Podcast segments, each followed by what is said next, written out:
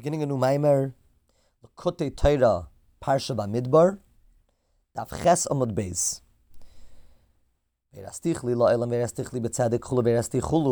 So these words are the last words in the Torah of Parshas Bamidbar, which always come before Shavuos.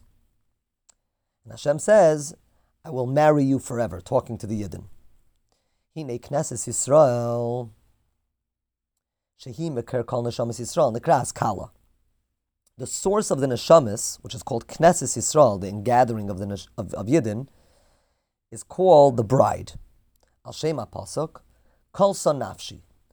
The reason why they're called a bride, Kala, is because Kala also comes from the word Kol Nafshi, which means my soul desires, yearns, and even expires within the beloved, and that's why Knesset Yisrael is called Kala.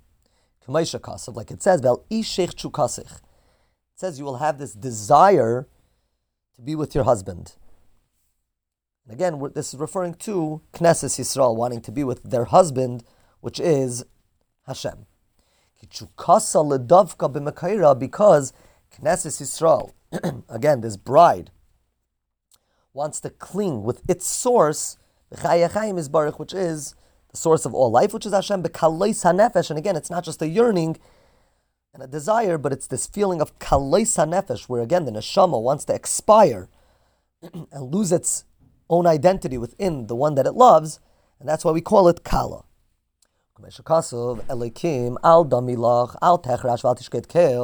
Say Hashem, don't be quiet, don't be silent.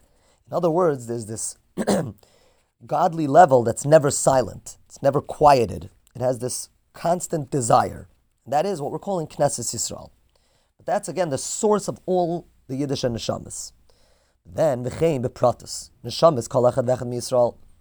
So in our origin, which is all one, called Knesset Yisrael, that's the the Kala.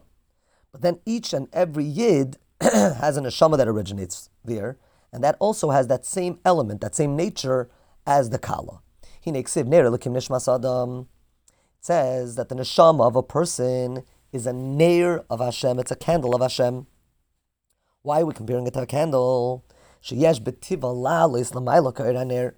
Because just like a fire on a candle has this nature to go upward, to detach from the wick and lose its existence, and like this flame that goes up on its own, so to the neshama has the same desire.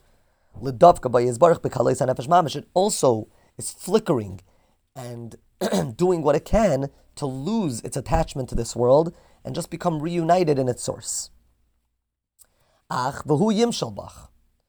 However, the pasuk says, "You're going to have this desire to be united with your husband, and your husband is going to dominate you." Meaning to say, Yes, it's true that the neshama desires unity and losing its existence on earth as a separate existence, but Vahuyim Shalbach means that Hashem dominates and Hashem forces the neshama, so to speak, not to lose its existence and to remain in the body. It says that the angels go forward and then return.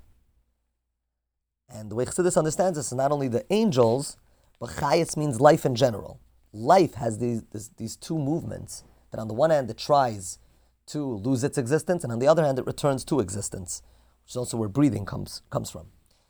So the neshama wants to leave, and then it's shuv, it returns later to the Lislabish Beguf to get then again descend and enclose itself in the body, become part of the body.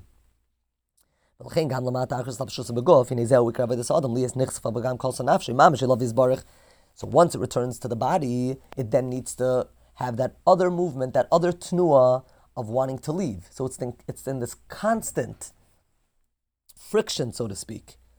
We are on the one hand, it's trying to leave the body, it's trying to unite, and that's its avodah, to feel like it wants to just become united with Hashem. And on the other hand, shuv, it needs to return to the body and become part of the body.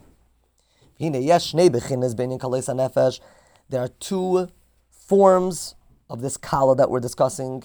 That's kalei hanefesh.